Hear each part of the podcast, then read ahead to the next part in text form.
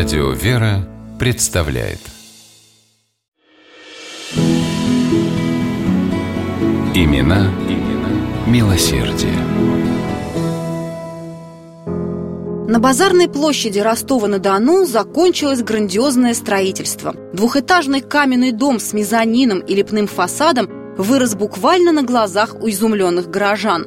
По городу поползли слухи. Самые фантастические из них люди передавали друг другу, затаив дыхание. Мол, говорят, что знатный волжский купец Максимов переводит в Ростов часть своих предприятий, а в этом огромном доме богатей намерен поселиться.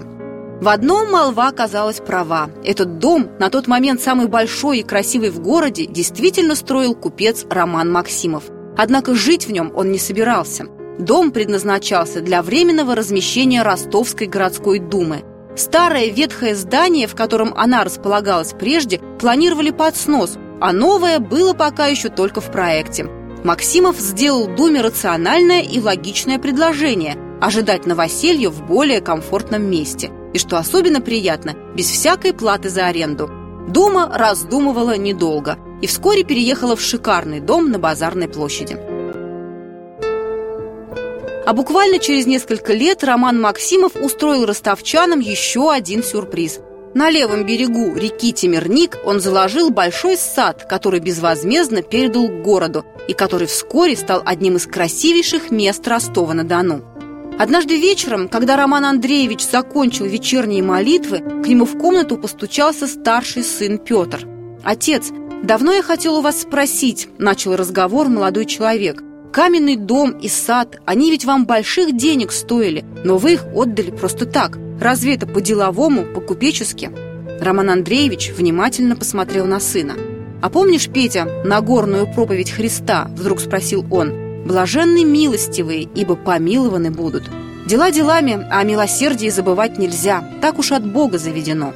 Эти отцовские слова Петр Максимов запомнил на всю жизнь. В тысяча восемьсот шестьдесят первом году, после смерти отца, он стал во главе семейного дела. Пароходные и нефтяные компании, дерево- и металлообрабатывающие заводы приносили колоссальный доход. Петр Романович стал первым ростовским миллионером. Но его миллионы работали не только на обогащение хозяина, они помогали людям.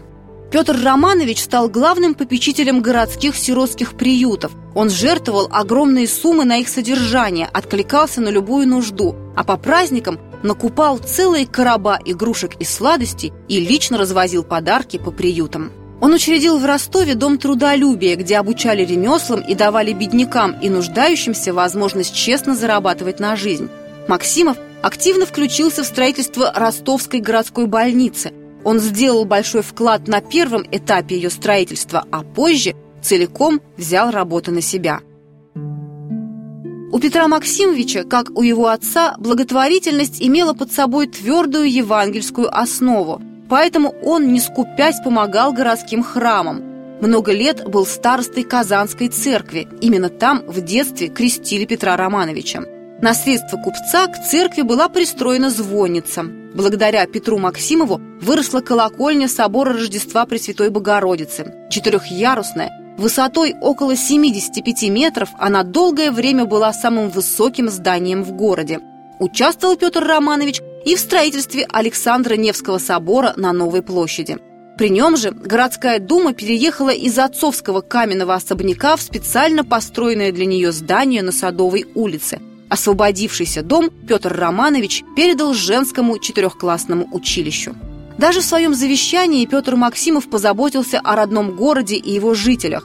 Более двухсот пятидесяти тысяч рублей оставил он на нужды городских приютов, Петропавловской богадельни, Александровского благотворительного общества, Казанского и Рождественского храмов, а также на учреждение стипендий для беднейших учащихся городских гимназий и училищ. Не забыл Петр Романович в завещании и о себе. «Прошу служить панихиды по душе моей и по душе жены моей Марии». Имена, имена милосердия.